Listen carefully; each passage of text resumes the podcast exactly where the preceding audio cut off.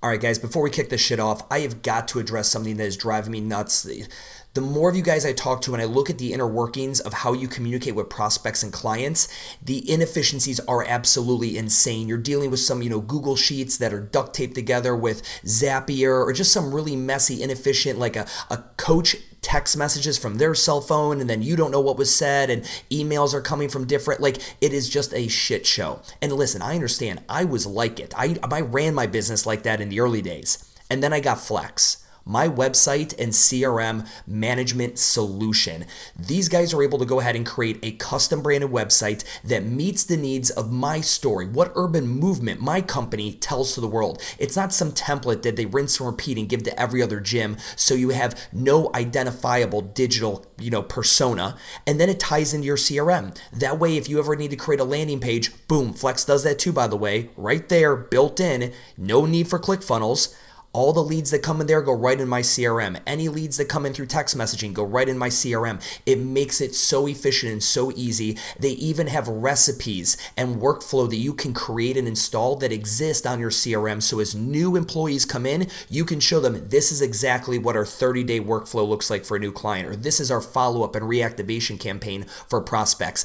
It is the best tool that I've ever installed, and I have it in both my businesses, Urban Movement and WTF Gym Talk. I cannot recommend it enough for any of you guys who are looking to step up your site game, develop a quality client relationship management workflow. Go to flex.co/WTF. That is Flex, FLEXX.co/WTF. Schedule a demo with my boy Joe. You guys know him. You know what a branding and marketing and client experience genius he is. He is my personal business coach in that world. I can't recommend it enough. Guys, let's get into the podcast.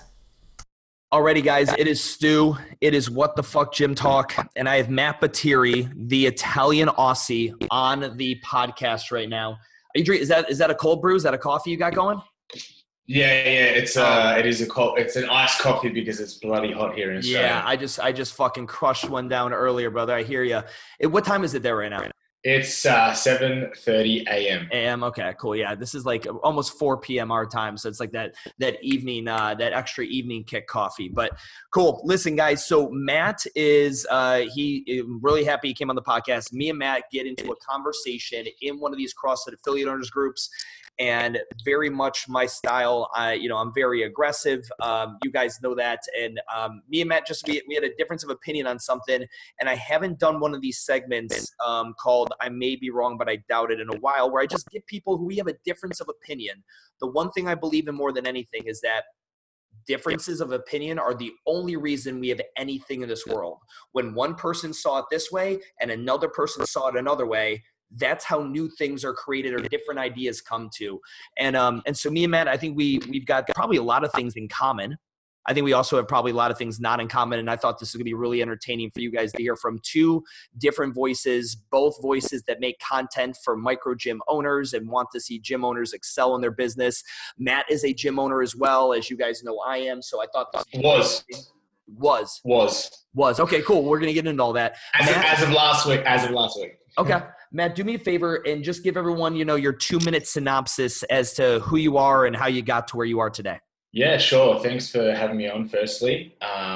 And I think that, firstly, I think I've listened to your podcast a couple of times. I think you do some great stuff, so thanks for having me on. I have owned a CrossFit gym since 2011, and this is recently CrossFit, just sold it. Is this New Beginning CrossFit? Yeah, CrossFit New Beginning. So we affiliated in 2012, and I just sold it last week to 3 of my coaches, so I can go full-time with the Boxer Business, which is like you said, the micro gym coaching. So, I mean, that's an emotional thing to sell your business. Oh, yeah, it really was. I had to do a farewell video, and I took so many takes because I was just streaming. It was like Niagara Falls on my face. It was pretty bad.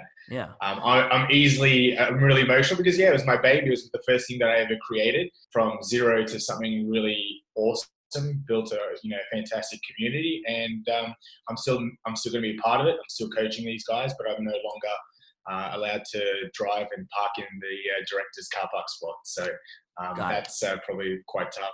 Yeah, sure. That's always an interesting thing for me. Like gym owners selling the micro gym business. Obviously, I know that's emotionally tough. Why did you decide to sell yours? So there was three of them. Three have gone into. Three decided to buy into it, so they would go thirds. If only two were keen to come on, I was going to stay on. But I think four owners, probably a little bit messy. So why let any of them buy in?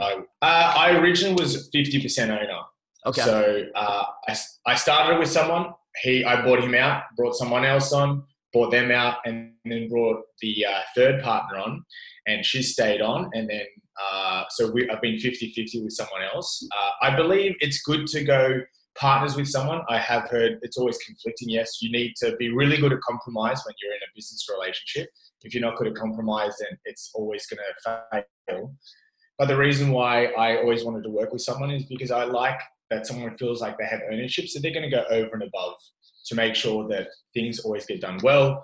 If you get the call at midnight because someone's broken into the gym, they're going to get up and, you know, drive whatever it is, however far to get to the gym. So I believe always giving a profit share or percentage share to someone like a gym manager, because they're going to then feel they're actually worth something, and they're going to work over and above. So I've always had that philosophy. I've had it the other way, where I haven't given a gym manager anything, and I feel like the production is just not as there because they don't feel like it's, you know, their baby as well. Sure. So with these guys though, so you sell to these three, and talk to me about, I mean, you don't have to obviously divulge any of the delicate financials of the business or anything like that, but the gym's doing well, it's profitable, it operates like, so as you were the owner, were you working on the business or in the business? On the business. Yeah. Okay. Here's my question. So I do this to everyone. Whenever I hear someone say I sold my gym, and I say, well, what are you doing now? And they're normally like, well, I'm doing this other thing. Maybe this other thing is like what you and me do, business coaching. Maybe it's something completely different. I always ask, well, how was the business doing? Was it profitable? I get it. If you were working in the business a lot, like you're still having to coach classes and be there. If it wasn't making a lot of money, I get selling it at a really low dollar amount to some coaches, that kind of thing. But when a micro gym is profitable and it works without you, it is a cash flow asset. Like, I mean, I would never sell my gym because it makes me money every month and I don't do anything. So, so walk me through, because I think a lot of owners might be considering selling or maybe thinking about that down the road. Why in this scenario would you sell a profitable business that pays you? Did you just want to be rid of it? What was... Yeah, great question. Yeah, I really like this question because I get this asked a lot by the people that I coach. I'm sure you've heard the phrase, everything has a price. And I put a price out there, which I knew was well and above what it was worth, and they matched it. And I was like, you know what? I can't say no. Perfect. That money is going to allow me to obviously put a lot of money into marketing for Boxer Business, gives me the ability to also diversify my investment portfolios, you know, into property, into shares, into Bitcoin. I'm a massive Bitcoin lover. So, they matched the price, and I just couldn't say no after I put the price out there. So Perfect. That's the reason why. I, like you just said, I wouldn't be selling it if it was still profitable and I could just be, you know, raking in the cash on the side. You're totally right. I wouldn't have done it.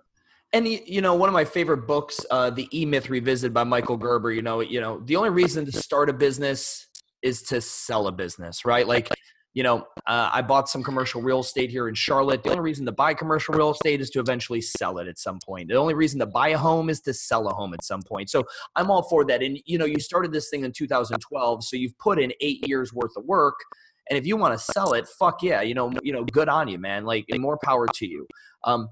So walk to me about this. When did you decide to start doing box to business? And by the way, here's one thing, you know, we'll it's like, I feel like everybody who like JP and like Brick and all, like, box to business is probably the most used CrossFit-y, business-y kind of phrase in the fucking like coast, like end of the world, like a Google search. The SEO probably isn't too friendly for you. Okay. So funnily enough, you said that when I created the name and pretty much had done everything in the back end registration, people were trying to find me and they're like, oh, are you working with Jason Khalipa? I'm like, what the fuck are you talking about? They're like, Jason Khalipa's got a business coaching called Boxer Business. I'm like, what? totally in shock, had to look it up, and I was like, fuck, I couldn't believe it, because I'd already done the registration. Because the thing is, when you register a name, you're only looking at the Australian business registration, you're not looking at worldwide. So I pretty much went through everything in the Australian side of things, and then I saw that obviously Jason Khalipa had Boxer Business. I don't think they're operating. I'm not too sure. It looks like their website's a little bit dead, so I'm not too sure if they're still doing it. But yeah, that was probably one of the mistakes. And yeah, I don't know, maybe great minds think alike, and unfortunately I just picked the same name. But hey, it hasn't held me back so far. So like I said, like anything, it's only a name. Most people in our industry use their own name. You know, sure. You've got like...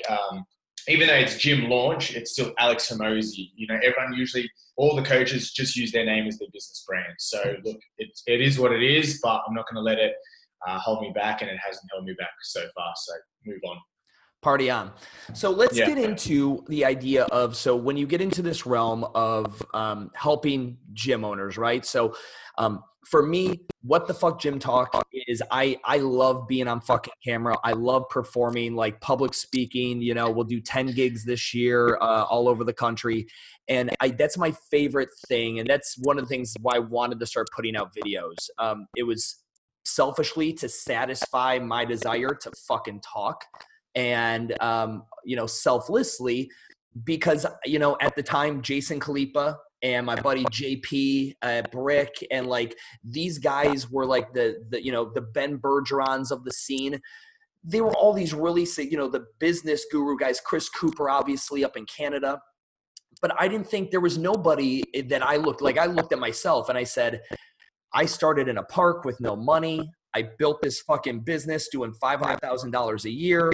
I bought fucking millions of dollars of commercial real estate here in Charlotte, North Carolina. Like, I had a really good story that I thought other gym owners would be able to relate to, because I didn't go to the CrossFit Games, because I didn't coach a CrossFit Games athlete, because I wasn't one of the first, you know, 100 affiliates in the United States.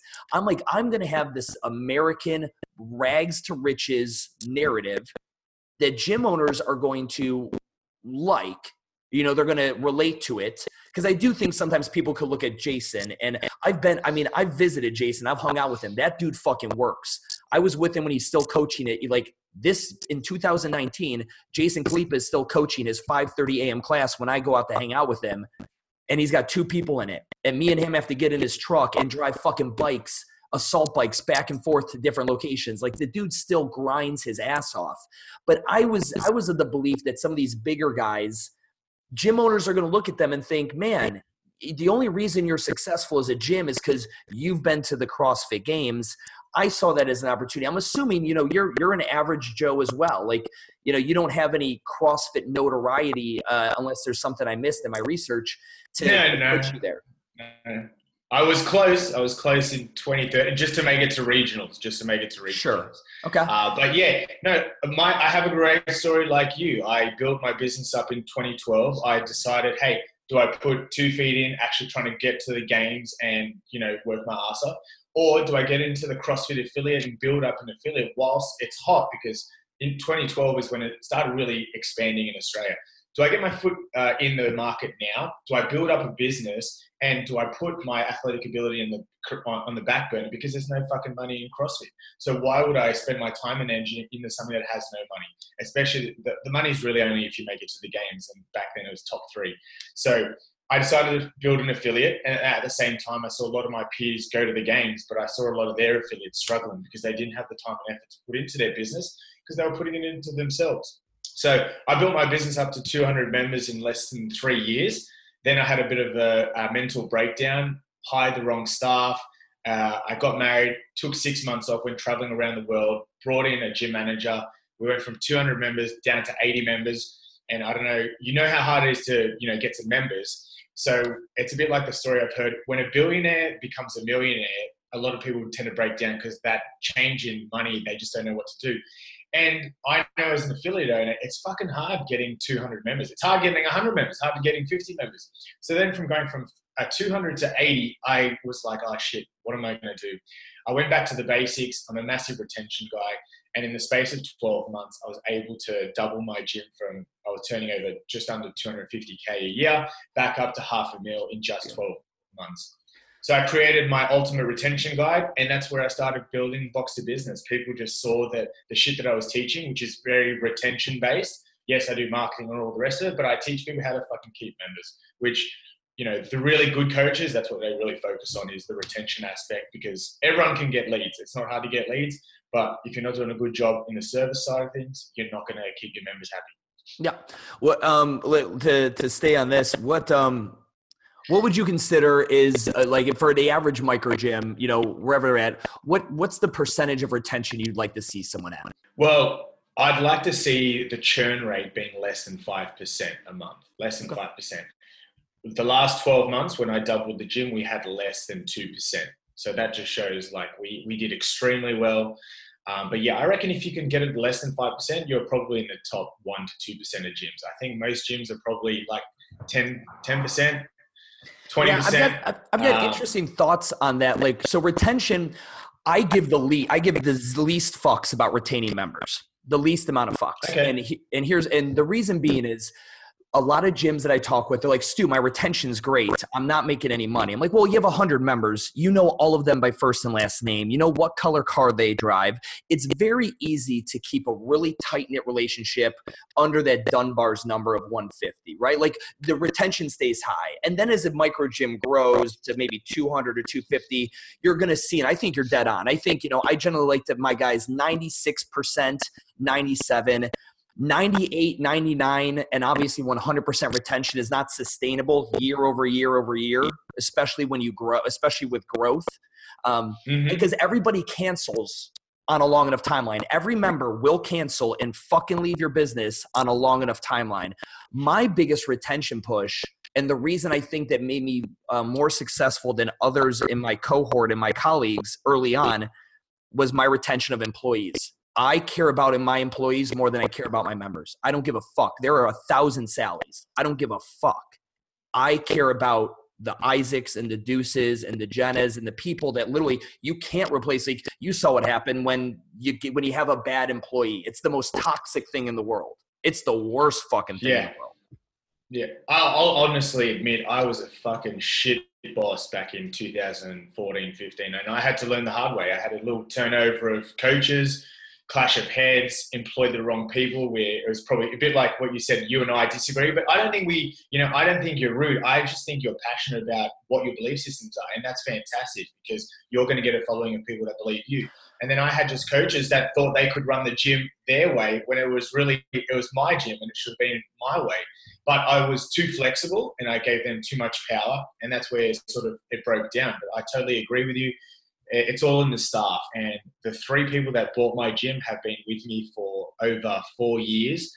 So it was just passing on the torch. So, you know, they're going to continue doing a great job. I'm still going to be involved.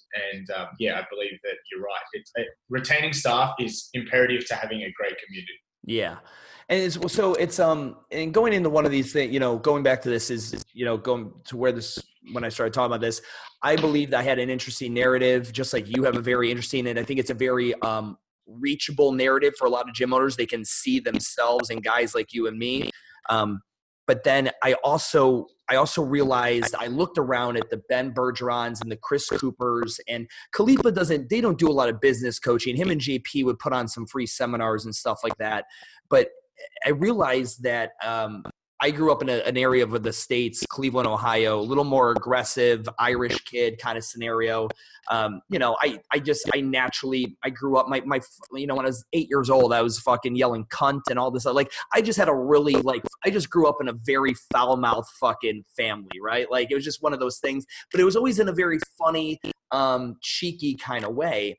And I just knew that I had a good delivery. So it wasn't just that I thought I was relatable. I knew I had an interesting, entertaining, and I could be educational. And I truly think for content creators like you and me, you can have all the good advice in the world, but if you are boring as fuck, no one is ever going to listen. It's, you know, again, it's like that, what's that saying? If a tree falls on a mime in the fucking woods, and no one's around, does anyone know that he fucking died or whatever the hell that fucking saying is, right? Like, what is it when you think of creating content? Because picking up the phone and talking into it takes balls at first.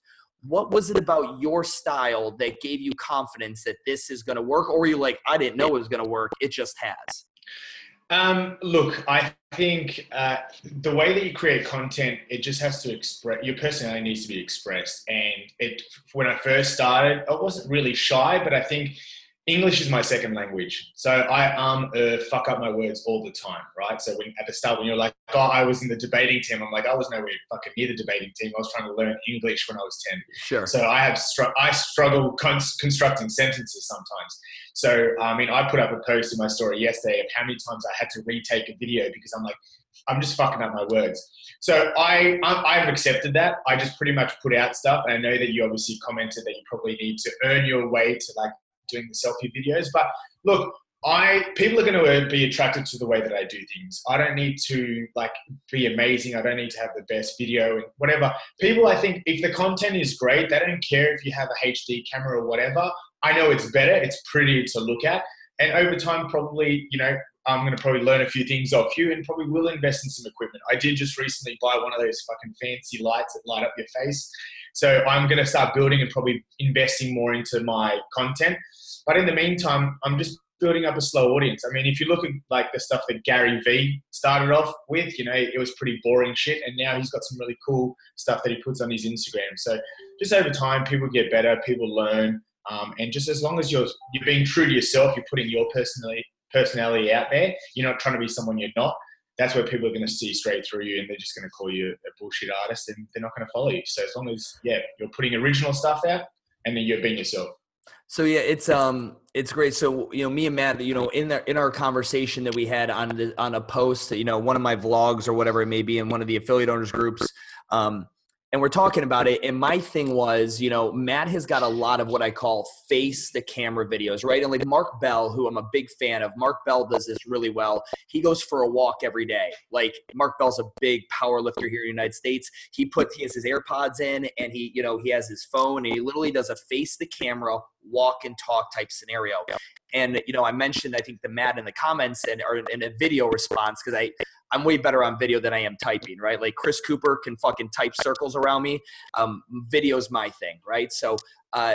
In the comments, they talked about, you know, guys, when you're making your content, especially gym owners, because gym owners will look to guys like Matt and me. We make content for a different purpose.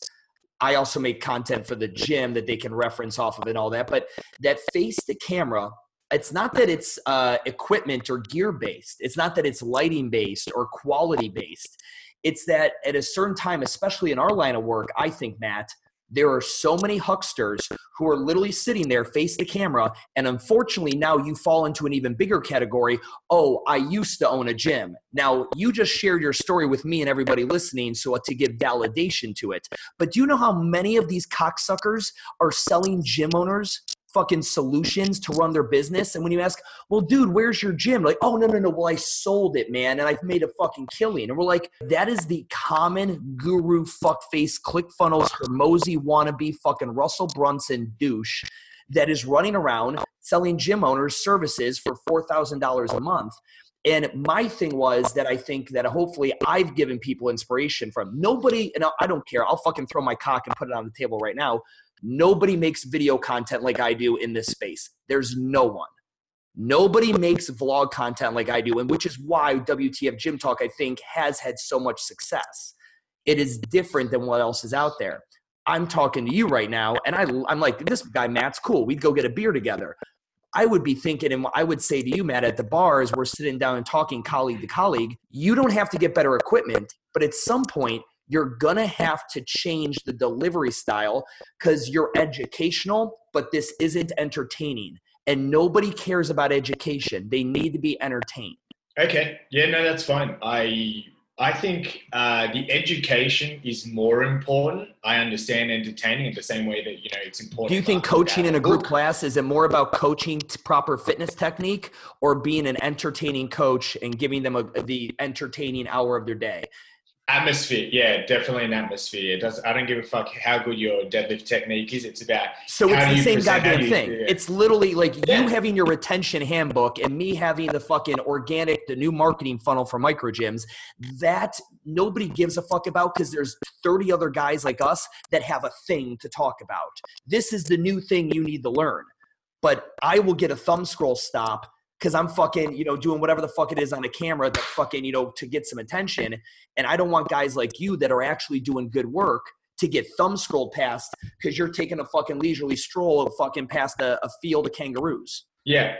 Yeah. Look, I totally agree, but it doesn't mean you're never going to attract someone. The same way that we learn from an early age, the disc profile, certain personality is going to attract certain gym owners. Some people will like your content because you're outgoing, you do lots of stuff in your videos, and some people will just be like, oh, I'm happy to watch Matt walk his dog and talk to the camera. I totally agree with you. I do have to improve my content. I've just got some shit going on. It's probably the last thing on my mind. I'm the type of guy that's like, okay, something's popped into my head. Let's record right now. Yeah. I don't sit down and plan it too well. You probably, because you've got your podcast, you've got everything else going on, and you've been doing it for a lot longer than I have. You probably assume you've got at least, yes, I've got this or this. I'm just like, you know what? This has popped into my head. Let's get the camera rolling, no matter where the fuck I am. Oh yeah. I was in Dubai Mall recently, and I was just like, fucking, something's just popped into my head. Let's record, bang. So that's just the type. I'm off the cuff type of guy.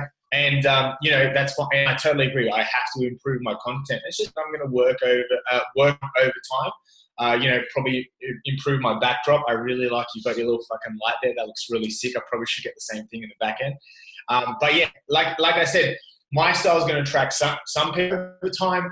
If I change my style, I might see more leads come in for Boxer Business. And it's a trial and error. One thing that I really liked in one of your last vlogs is, you try lots of different shit. You test shit in your gym, and I was exactly the same. Change where the fucking rings are, change the placement, change the style. Are we doing the warm-up at the end? Are we doing the strength at the end? Like, whatever. Always testing and trying to see what the members like. And it's the same with my content. I'm just going to continuously change up the scenery, how I do shit, what I'm wearing. Do I shave, not shave? Do I wear shirt, no shirt? And to see what gets a better response. But yeah, I totally agree. Your videos are more entertaining than mine. I'm just going for pure education and content. So right now, we'll see what happens. Like if I see that the clicks decrease and my likes and my shares go down, that's cool. Like I'm just going to change the style and do what I feel is better for the people. I love it. And so again, I think everyone finds their style and their flavor and things like that. Have you started doing podcasts yet or anything like that? No, but I did see your post yesterday. I think it's a great idea. I have been speaking to a lot of my clients about doing a local podcast. I have not got into it. I've got to figure out the whole tech stuff. But once again, I'm so fucking busy. I've got to find time to do it. I know it's going to be something important, but it's quite funny. I was going to say recently, back when I was younger, everyone wanted to be a fucking DJ. Everyone was like, oh, I've got to be a DJ, blah, blah. Now it's like everyone fucking with a microphone wants to start a podcast. I'm like, you know, I just don't want to be another one of those douches that starts a podcast that has really fucking nothing to talk about. All my content is pretty much on Facebook, and I do my videos. Do I need to then put it in a podcast format? We'll see. I don't want to spread myself too thin on too many sort of platforms, the same way that I have an Instagram profile, but my virtual assistant takes care of that. I'm on Facebook. I stick to one platform. I try and do it as best as I can. And, you know, a podcast is probably on the list. I'm not going to say never, but for now, no. So I was the same way. 2015, I make my first video. 2017, I'm all video. I've got a freelance videographer and editor. I've got a guy follow me around all the time. The video content is doing fire, and I don't listen to podcasts. So because I'm not a customer of one or a client, I didn't see the appeal to it. And then over a period of time, and I think you'll get this too. I had people like, dude, Stu, I was listening to your video the other day. I'm like, what the fuck do you mean you were listening to it? Do you know how much money I spend per year to create visually appealing shit? They're like, well, I can't watch it while I'm driving my kids because I'm driving or when I'm pushing the scrubber in the gym. So I just listen to it. And that's when I realized, okay, the podcast thing, you started doing it. It's been probably one of the best moves I ever made because now you can shoot video and you have your video on Facebook and then take the audio from that and just drop it in the podcast. And you got 2 for 1. I think you're going to naturally fall into the podcasting probably very, very soon. It's just such a great way to leverage that versus the, you know, Instagram and Facebook. Yeah, just on that thing, that point that you just said, if you're listening to this fucking podcast right now, stop listening to so many podcasts and not executing. I fucking speak to gym owners all the time. They listen to, oh, I heard this off this guy, I heard this off this guy. I'm like, yeah, that's great. Did you then fucking go and implement anything? Oh no, I just heard, but I thought it was a good idea. That's my biggest fucking hate. They listen to everyone and anything on podcasts and they never execute it. That's so it's like they're spreading themselves thin, getting all these ideas in, but then they're never doing any execution. And that's the worst thing about a lot of gym owners. They're just really fucking lazy. They hear the good ideas and they just don't do shit about it. Yeah, so I tell them, you know, create more than you consume, right? Just I think that's a good mantra in life. Create more than you actually consume, right? Like, and you know, whether you create more content for your gym than consuming content and how to, you know, to do things for your gym. You know, my biggest thing, you know, when I'm thinking of guys in our space and what they do, I really boil it into a couple groups. There are guys that are doing this as a business. And like you, like Box to Business for you is a business, correct? Yeah. Well, it's technically a job because if I shot you in the face right now, it would die. Yeah, correct. Okay. So like for me too, What the Fuck Gym Talk is never going to be a business. In my head, a business is something that can run itself without you being directly involved in those day-to-days. And I never wanted it to be. Like my thing is to grow the franchise of Urban Movement and do that whole thing. This is just something I really enjoy. And I'm able to run both in parallel. You know, I maximize these hours that we're given in a day. And I'm curious, like for you, when you think of the growth of Boxer Business, like what is your long-term plan? Like people ask me, like, what's the long-term plan for What the Fuck? I'm like, I don't know, man. I might fucking pack this shit in tomorrow. And I don't know you fucker shit because I'm like an hourly lawyer. People pay, you know, they pay a monthly VIG. They get X amount of time with me per month. And that's it, you know, kind of thing. Yeah. There's no long-term contracts, anything like that. So I can just up and be done with this all tomorrow if I wanted to. What are your plans with Box the Business long-term? Yeah, I'm not looking for world domination. I'm not in this for the money. I will always be the sole coach. I will probably only have my VA and probably like you, a couple of media guys doing some content stuff for me. I'm never going to employ anyone else. I'm never going to employ a sales because I want to have complete control. I'm never going to have probably more than 50 to 75 clients. I'll probably end up having a waiting list at some time because I want to keep it small. I want to keep the quality and not about quantity. You know, I appreciate that Hormozi can do his big seminars and, you know, take the photo with everyone and shit like that. I'm so about quality. I have a niche sort of clientele that love my stuff and I'm not looking to spread myself thin. The way that I actually offer my service right now is my guys get a phone call every fortnight. Right? So it's not really scalable and that's fine. I've been told by a lot of coaches, you can do the group calls and stuff. And I've tried the group calls, but every person is individualized. So if you're doing a group call and you're speaking about a subject, it may not relate to that person's timeline where they are. That's what I really like about Chris Cooper's stuff. How he's got like the thinker, tinker, farmer, that type of stuff. And it's true. I believe that gym owners are at different stages. So if I'm doing a presentation, that person might not be ready for whatever I'm teaching. So I still like that personalized touch and I give them a phone call every fortnight. And that's where it's important that, you know, stuff and content needs to be personalized to the gym. So I'm never going to look for world domination. I'm not in it for the money. I'll probably never be making more than $1 million a year. And that's fine by me. I don't want the stress of having employees and stuff like that. I'm just going to be a one-man band, and that's how I like it. Same, very similar, right? I tell people this is an hourly gig. It's a very, very, very expensive hourly gig. But it bottlenecks. It doesn't have scalability. And people are like, well, then what are you going to do when you're, you know, when you're 50 or 40 and you're not as relatable, you don't want to fuck with this anymore. And that's why I'm like, oh, well, I have the gyms or I have my commercial real estate or I have whatever the fuck it else may be. You know, you're diversifying your financial portfolio, things like that. I think also, how old are you right now? 33. Cool. So I'm 34, 33, like we're right in that age. Are you married? I am. Yeah. Okay, cool. So you're married. Like there's a part of that life where like, you're still young enough to keep up the grind of doing something new, something that requires as much attention as this does. Because if you let this drop for a week, like I'm sure, I don't know if you've done that at all. If you've dropped off content at all, there's one probably 7, 8, 9 week period in 2016 that I dropped off on content as we were signing and I was buying that first commercial building. And bro, like attention is everything and you need it. And if you don't nurse it, you lose it really fucking quick. I think it's very cool for guys like us to have this thing currently, but then there will be a time where, you know, 55-year-old what the fuck gym talk just probably isn't as entertaining anymore. Yeah, I mean, that is, I mean, one of the reasons as well that I sold my gym. I've been doing this gym stuff since I was 18. And I was like, look, do I want to always be the PT, the gym owner for the rest of my life? I'm a guy that loves life experiences. I've traveled the world. I spend my money on life experiences. I don't spend on shitty toys and stuff like that. I've had shit cars my whole life, so I can continuously spend it on traveling, seeing the world, meeting other people. And one of the reasons why I started Boxer Business was because I was like, you know what? I want to share my experience, but I want to also change in career.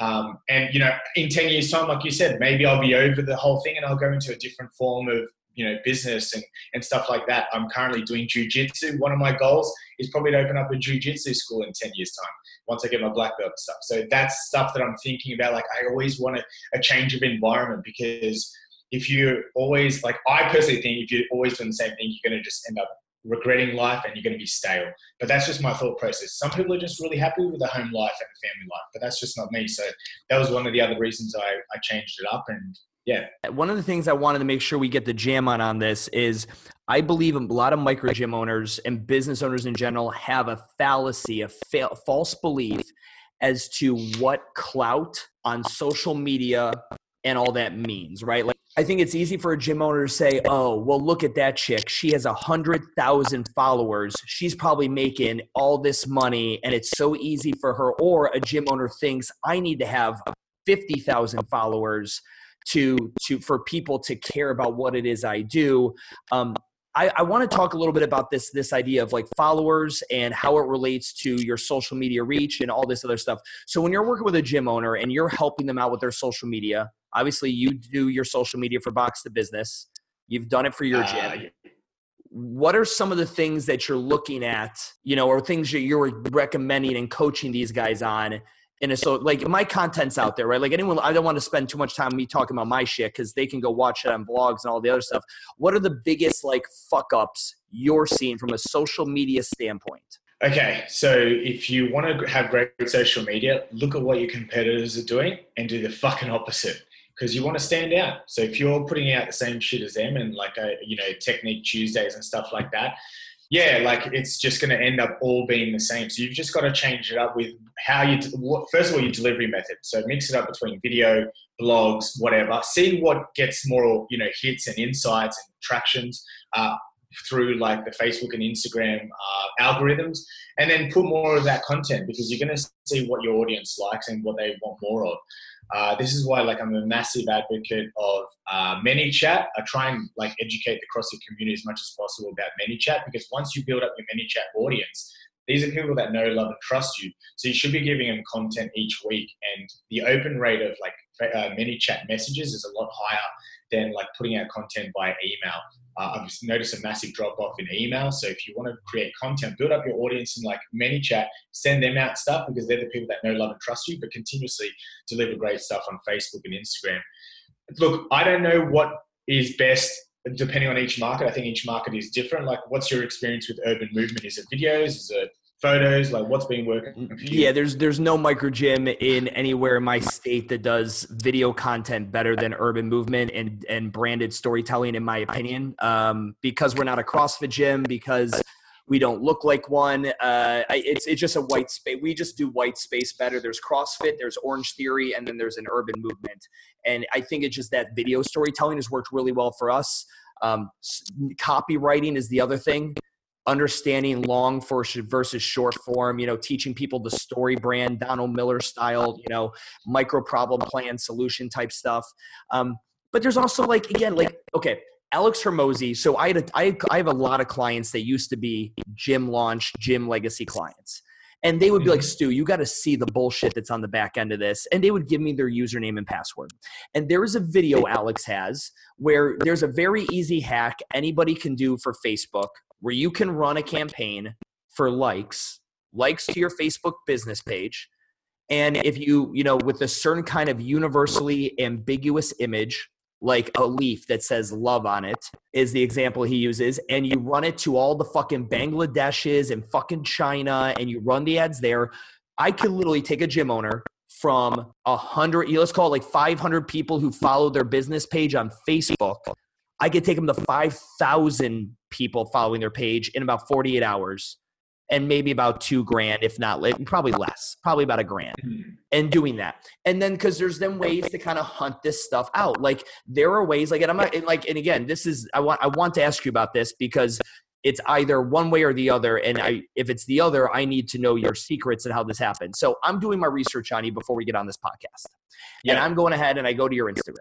And I'm looking at your Instagram, and the first thing that pops out, what do you think is the very first thing that hits me as a guy in my line of work? What do you think the first thing that hits me is when I look at your Instagram for Box to Business? I think everyone goes for the followers, how many followers I have. So you have 8,498 followers on 81 posts. And I was like, dude, this guy, I'm going to fucking pay him for consulting because that is absolutely insane. If you go and look at a Two Brain Business, right? A business that is much larger. It is bullshit. So that was paid, 100% paid. Yes. Okay. Correct. So I started looking at your, because I started looking at your content on there, and you're getting 1 to 2 likes. And if you look at someone's followers and you scroll through, these are fake accounts. And I was like, oh shit, this guy paid for these 8,000. Yeah. Now here's the good thing though. I think this is a great moment to be vulnerable and talk about this.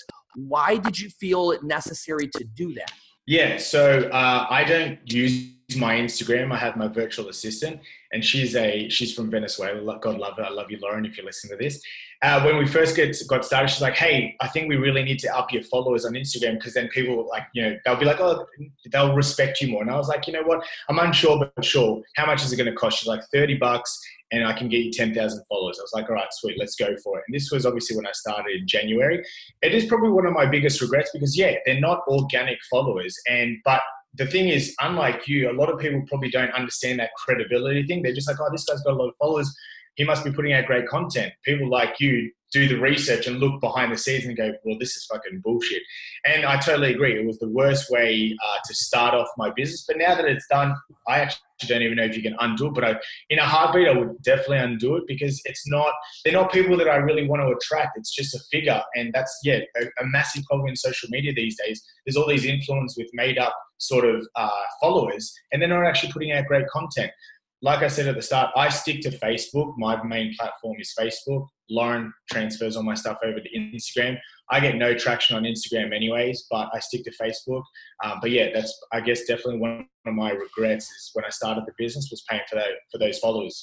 Here's something here's an unsolicited piece of advice, because so when we think of Facebook, what's the biggest difference between Facebook and Instagram? I think the amount of ads you see on Facebook, if I'm honest. Sure. There's that. It just in the basic thing. And I coach this, the guys, Facebook is copy first, creative second, meaning you see the words and then you see the photo or video.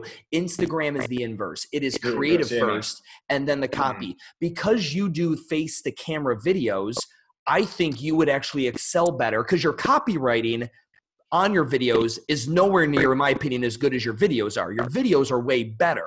Your videos, you're actually the education, while it may not be as entertaining as I think you're capable of being, your education on it is pretty good. I bet you because I'm looking at your Instagram, she doesn't take your face to camera videos over to your Box to Business page. It's really well curated, really well colored and branded. I guarantee you, if you had every single one of your face to camera videos pushed over to Instagram, that would be an extra probably 50 to 150 posts from the past probably 18 months you've been doing, however long you've been doing this. I guarantee you see a huge spike in followers because those are the kind of videos, because you're shooting them like this, vertical, right? That's made for Instagram. When you're shooting for Facebook, you turn the phone sideways. Yeah, no, I think she was doing it. Like I said, I don't log into Instagram. That's the thing. Like I probably log into Instagram maybe once a week to see if I do have any messages, but it's like I said, I concentrate on Facebook. Instagram is just in the back end. I get all my leads through Facebook. I try and really just do one social media platform well, because like fucking even the other day, someone's like, you got to get on LinkedIn. I'm like, oh, fuck. It's just like another thing that I really need to be on. I think one of those things that I've learned from ClickFunnels, Bill Russell, whatever his name is. Russell Brunson. Who's the guy that owns Russell Brunson? I think he just said, stick to one platform that you're really good at just for the time being. Once you probably build up a bit of a team, then start spreading yourself. But yeah, like Instagram is not my jam. It's not how I like absorbing content as well. I probably like the text and the image. It's funny that you actually say that. I didn't actually even think about that till you said it, but yeah, it was a great point. It's interesting too, in our line of work, what we do, right? So I will work with anywhere monthly, 40 to 60 gym owners. And essentially what that means is I'm taking a 30-minute call or a 1-hour call with them on a monthly level, 40 to 60. That's it. But then my other work is then the traveling and the, going and, hanging out with Jason Khalipa or going to CJP in Nashville or going up to, traveling around, doing this shit, I'm going up to Boston and doing this 1-day seminar, doing the traveling seminar stuff for guys like you and me. Like, we're going to talk about business. I hate the name business coaching guru. I just like that. I'm a problem solver. I'm a dude. I'm a guy who has done it better than you. And I have some things that I can teach you. I haven't done it as good as some. I haven't done it as worse as most, but I have something you could probably learn from me. And you think I'm entertaining and educational, come see me and, blah, blah, blah. I think for a guy like you, especially in Australia, going on a travel touring circuit is very, very is the ultimate progression to this whole thing. I think a lot of guys, I got asked a bunch of questions. I don't know, maybe you've been asked this. They're like, when are you going to put out a book? I'm like, eat a dick, put out a fucking book. Do you know how many goddamn vlogs I can make in the time it would take me to write a fucking book? Even if I spent $20,000 on a ghostwriter, I still could make way more video content in that 6-month, 8-month, 13, 15-month period that I now get video and I get audio. I got the podcast. I get the two things versus just the book. Like, to me, books to me are like Instagram to you. Have you ever thought of? Yeah. So yeah, great question. I mean, there's been a bit of an opening here in Australia. Hormozi's ads aren't getting played anymore because I think the Australian laws, we don't like the bait and switch. So I don't think he's allowed to advertise in Australia at the moment, so I don't see any of his stuff still being a gym owner. So wait. It's like the big switch is like, again, that's an advertise. Is that a Facebook thing, or are you saying it's a law thing? I think it's a law thing. Yeah, I was told it was a law thing, and I don't see his stuff anymore. I'm like, oh wow, I don't see any of his videos anymore. So I was a bit taken back. And like you just said about doing events, the Affiliate Solution just stopped. Do you know Ty Arnett? Yeah, he fucking moved to the United States and he started doing fucking photography. I always wanted to meet that dude because he was like the fatter version of me with a better beard. Always wanted to meet him, and I never got a chance. And I know he just I think he hung up his jersey recently. Yeah, he hung up his jersey, I think. So I actually texted him yesterday to try and jump on a call to see if I can do some stuff with him. But yeah, he was massive on doing the tours and the events, and that's probably something that I would like to do. In a couple of weeks, I'm actually traveling the east coast of Australia to go see my clients. That's like the type of person I am. I actually want to step foot in my clients. I've got clients in the US. I'd love to go and see them. They're in Houston and stuff like that. But I'm going to go see my East Coast Australian clients mid-Jan for a week. I'm just going to rent a car and go see them, see what their facility's like give them some stuff in regards to the looks of their facility, talk about how things are more in person. But that's the type of guy I am. I actually want to go see my clients, not just do this face-to-face stuff, and I'm looking forward to that. And yeah, the option will be hopefully someday to do a couple of events, face-to-face events. I've only been doing it for a year. Right now, I'm just focused on making sure that I'm doing quality work with my clients, and it's just going to grow and spread through there. So one thing at a time. There's the podcast, there's events. I mean, the list goes on with how much you could do, but sure. I'm always about quality, so I want to make sure that I'm not spreading myself thin and over-promising and under-delivering. And that's what I see a lot of coaches do. They promise you the world, and then when you sign up and you've given them, your $2,000 a month, they're like, well, where's my fucking help? Oh, look, just follow the course and you'll be all right. It's like, yeah, that's not how I roll. I feel like we haven't argued enough. So again, I don't know how much of my shit you've ever consumed, but do you know of any of my theses or my things that I really stand for, I talk about or whatever, that you just flat out don't agree with? No, to be honest, the only podcast I ever listened to was the Hormozi one. Cause I was like, this guy is so full of shit. I'm like, has anyone ever actually fucking spoken to him? And someone said, actually you had interviewed him. So I listened to yours. And then the guys from Mind Muscle recently interviewed him. So I listened to that. Like I said, I don't listen to podcasts. I'm like you. I'm an action taker. If I watch stuff, I'll do it. I don't listen to podcasts. Like, I might listen to the occasional one if I'm driving. I'm like, oh, what's been happening in the podcast world? But I don't know much about your stuff. And that's why I was really happy to jump on your podcast, because now that we had that bit of banter on the CrossFit affiliate page, a bit like you, I did my research. I looked at your, you've got your 4-week and your 8-week resets. I kind of did a lot of back end. I checked out what you offer, what it is that your clients do. It's easy to do. All they've got to do is go to your page, check out who's liking your shit, go to their page, see what gym they're running, look at their ads and go, okay, so he's got this 4-week, 8-week reset program. That's cool. That's probably what you're guys. I'm more individualized. I don't have a specific thing. I don't do a 6-week challenge, whatever.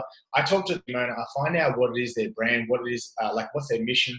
Then we design a campaign directed around what they want rather than, I don't have a branded thing that I just sell. It's all individualized. So when you say the four, tell me more about your stuff. Yeah. When you're saying the 4 or 8-week resets, so everyone understands Urban Movement, which is my gym.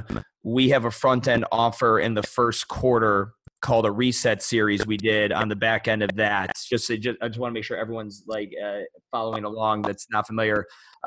Matt obviously went ahead and checked out Urban Movement and saw some of the campaign kind of level stuff, because you guys all know you're able to see every business's ads that are on Facebook. It's there for everybody. But yeah, man, this kind of stuff is a lot of fun for me because, again, in those, and here's one of the things too.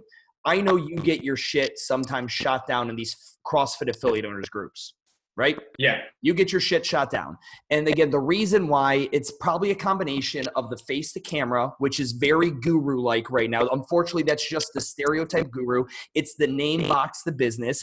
It just sounds very guru-like. And I think all those guys, Hormozi has ruined it for a lot of guys like yourself that otherwise I don't think anyone would have thought twice about it. When Jason Khalipa was doing it, Box the Business was fucking great. Like, I think they probably feel you might be in that camp and they're not giving you a minute to kind of hear that you're not. What the fuck Gym Talk breaks through that noise. Yeah. I'll stop you there. I actually don't put any of those face-to-face camera shots in the group. Normally what I do is like a Zoom screen share, and I'll actually show people like tech stuff, how to set up stuff, how to use stuff. Like I said, I'm a massive, actually one of the guys in the group, I think Coy, who's one of the admins, I recently put up this thing about ManyChat, and he thinks that I'm like, an affiliate, I've got affiliate links for ManyChat. And it's not about, I just really like ManyChat. I see the power in it the same way that a lot of people like ClickFunnels. Yeah. I see the power in ManyChat, and I'm trying to educate gym owners, hey, instead of now collecting emails, you can have people's messenger in the back end and you can be giving your content more regularly. And that's why I really like ManyChat. I don't have any affiliate with them. I don't make any money out of them. But I just think it's a fantastic platform, and I want gym owners to continuously use it, because if you use ManyChat, you actually, like a lot of my clients, we didn't spend any money in January because we know that's one of the months where a lot of gym owners are going to try and get people with their New Year's resolution. We were targeting all our audience members in ManyChat. So we were getting leads and people coming in just from our organic ManyChat. So that's why I really love it. It's something that I really push for most gym owners. Yeah. I literally, when I first started making content, I was a member of CrossFit affiliate owners in South Africa and fucking Russia. And I would make my content and distribute it in I'm talking 40, 50, 60 different Facebook groups every time I had a video. And I never had an issue, with publishing my content out there. And generally I think it was because, and it's unfortunate, but you say ManyChat and they hear ClickFunnels. Right? And then they lump you into that category of, oh, this is a guy selling lead generation solutions. And that entire genre of a business coach is completely shit on right now. Unfortunately for the guys like Hormozi and all that have really kind of, I think, pissed off a lot of these gym owners, with their own bait and switch tactics and things like that. And I saw that banter back and forth. And then I know you did the video, you were in a store one day and talking about our conversation. And it just, I see this all the time because people don't I'm not a CrossFit affiliate owner and I'm allowed to post in those groups. I can literally post, I can go in there right now and say, here's the link, buy tickets to my 1-day business seminar in Boston, you fuckface motherfuckers. And they would probably let it go through, because I've also made 700 fucking videos, never asking for $1, never asking anyone to book a call. And I think more people, because it comes off as entertaining, And then it's very educational, and I have the fucking, I have the building, I have the business to back up the resume like you do. I think that's where it comes in, and I really do hope that like guys like you that use tools like a ManyChat or a ClickFunnels or whatever the fuck it may be, or you know, Scipio or whatever. It just, again, I think it's what we, I think what it's what you guys lead with, because they instantly, it's just like, it's like if somebody's in the parking lot as you're walking to the store and they start walking up to you with a flyer, you instantly fucking put your head down and just like, get the fuck away from me. I don't want your goddamn flyer. That's what I think they think of you guys. When instead, if you walked up with a fucking a beer, they might be like, bro, cool. What's your name? Let's sit down and drink this. And then you give them the fucking flyer afterwards, you know, kind of scenario. Yeah. Look, I still think I think one time I did say, hey, if you need anything, like obviously contact me, but it wasn't pushing Boxer Business. Like that, I think the difference is you're probably right. Hormozi guys like that have ruined it for us. I get on phone calls all the time with gym owners who don't want to jump onto my program, but just want my help. And I don't do strategy calls. I don't do anything like that. When a 15-minute chat with Matt fucking Link, I just like chatting to gym owners because not only can I help them, but I might learn something. You do that for free? That I should probably create content. Yeah, for free. I just like talking to people. Like that's just what I do. Yeah, I cannot. Exactly. I know, and that's why the people in the group don't understand that I'm willing to do this. They're like, you're always trying to get business, whatever. I'm like, no. Like the amount of like I have obviously a group on Facebook, like that people just join, a bit like the affiliate group. And that group is organic. And I chat to people all the time. I just text them and they're like, oh, hey, I'm having issues with sales. And I'm like, hey, try this sort of script that works well. Like use these questions and blah, blah, blah.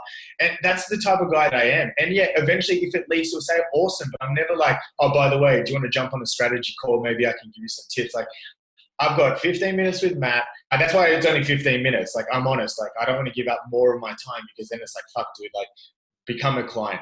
That's why a lot of people are doing this 1 hour strategy calls. It's like 15 minutes. I'll give you 15 minutes of my time for free. Let's jump on a call. What do you need help with? I try and solve your problem and then move on. And if they continue following my stuff down the track, because I did this really good thing, it's reciprocation. They want to jump on and actually start paying me for my best stuff. So I think the guys in the group always think I'm trying to sell, but I'm like, hey, I just want to fucking help. Like you should see, I'd love to send you the conversation I had with one of the admins in the group. It was just back and forth. I'm like, dude, I know that you're probably getting it stuck in your head. I just want to fucking help people. How hard is it? I know that a lot of people don't offer their time for free. I know it's really hard to comprehend, but that's what I do. And if you don't believe me, then that's your fucking problem. Correct. But at some point, I'm getting worked up here. I'm sorry. It's okay. It's okay. Like you and me want to generally help. At the end of the day, I also like, you know, I like making a lot of money too, but I do one thing I think you could hack really well that I found. So when somebody wants to talk, getting on the actual phone can be tough. You don't know if they're free, you're free, but audio messages are my fucking, I don't send text anymore. I love them. I love them. Yeah. I'm the same as you. I do everyone. And that way, anyone who comments on a video or whatever it may be, I can give them a real qualitative answer and be like, hey, listen, this is about as good of an answer as I can give you because I don't know more about you. But fill out this intake form. It'll take you a few hours. Book a call. It's going to cost you $360. And then you'll literally have me and my entire fucking soul and brain 100% glued to you, giving you the answers that I would give if it were my business and I had your aspirations for the entire hour. And I think again, like too, you know, making sure that, you know, for anyone in this space, because there are gym owners doing well, like did a good business like you that are doing a good business like me. And they look at what WTF does or fucking, you know, Khalipa or JP or fucking or you or anybody and goes, I want to be a guy. I want to be a little Gary Vaynerchuk. I want to be a fucking Simon Sinek. I would love to videotape myself and make videos on the internet and make money. You know, I would tell them, pump the brakes. You got to have something to say, and it's got to be delivered in an entertaining and educational way. You can do just one, like educational, but it has got to evolve over time. Chris Cooper, after a while, if everyone like, and this is so fucked up. I was always a fan of Chris Cooper, but until I realized that he was reading his podcast. I started doing a podcast, and then when I listened to his podcast, when he didn't have a guest, I'd be like, holy fuck, I think this guy is reading from a screen because he's a great writer. He's definitely not as good off the cuff. I can't imagine. And maybe he is, and I'm fucking completely wrong. But that's when I realized like, oh my God, there is this other element to this entire thing. Like it's got to be educational, which we all have. We all know smart shit to say. but it's got to be entertaining. You just have to find your thing. So now Chris has he has other people do his podcast, like Sean Woodland, the guy with the sexiest radio voice from the CrossFit Games. Like, what a great move if Chris is part. He's got that Mateo Lopez kid, the fucking, whatever his name is, that does their marketing podcast, and he still does the writing. You might find that you hate Instagram. That's why you hired somebody out for it. And you might fall in love with fucking podcast. You might kill. You got a sexy voice. You might fucking kill on a podcast, and having a recurring segment.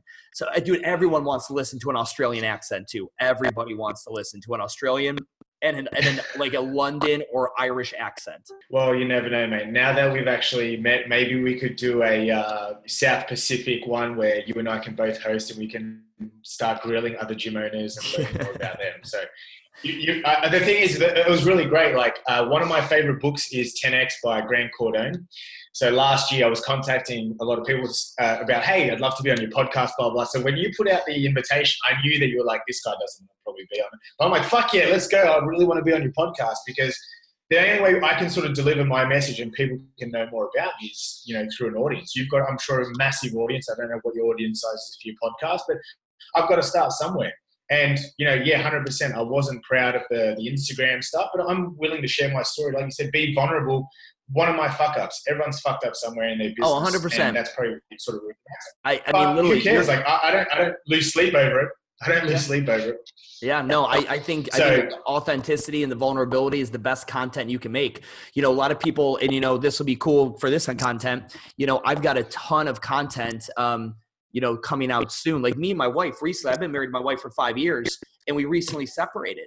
And that's such a fucking taboo thing for a business owner to say, especially someone as fucking alpha as I am, like to go ahead and be like, yeah, we had to make a decision that marriage wasn't for us and so on and so forth. And like, I've had conversations where, people have asked me, what's your favorite role, Stuart? Do you love being a father or do you love being a business owner? I'm like, being a business owner. Like, I love my kid. Like, I love her to death. I'll fucking take a bullet to the eyeballs right goddamn now for her.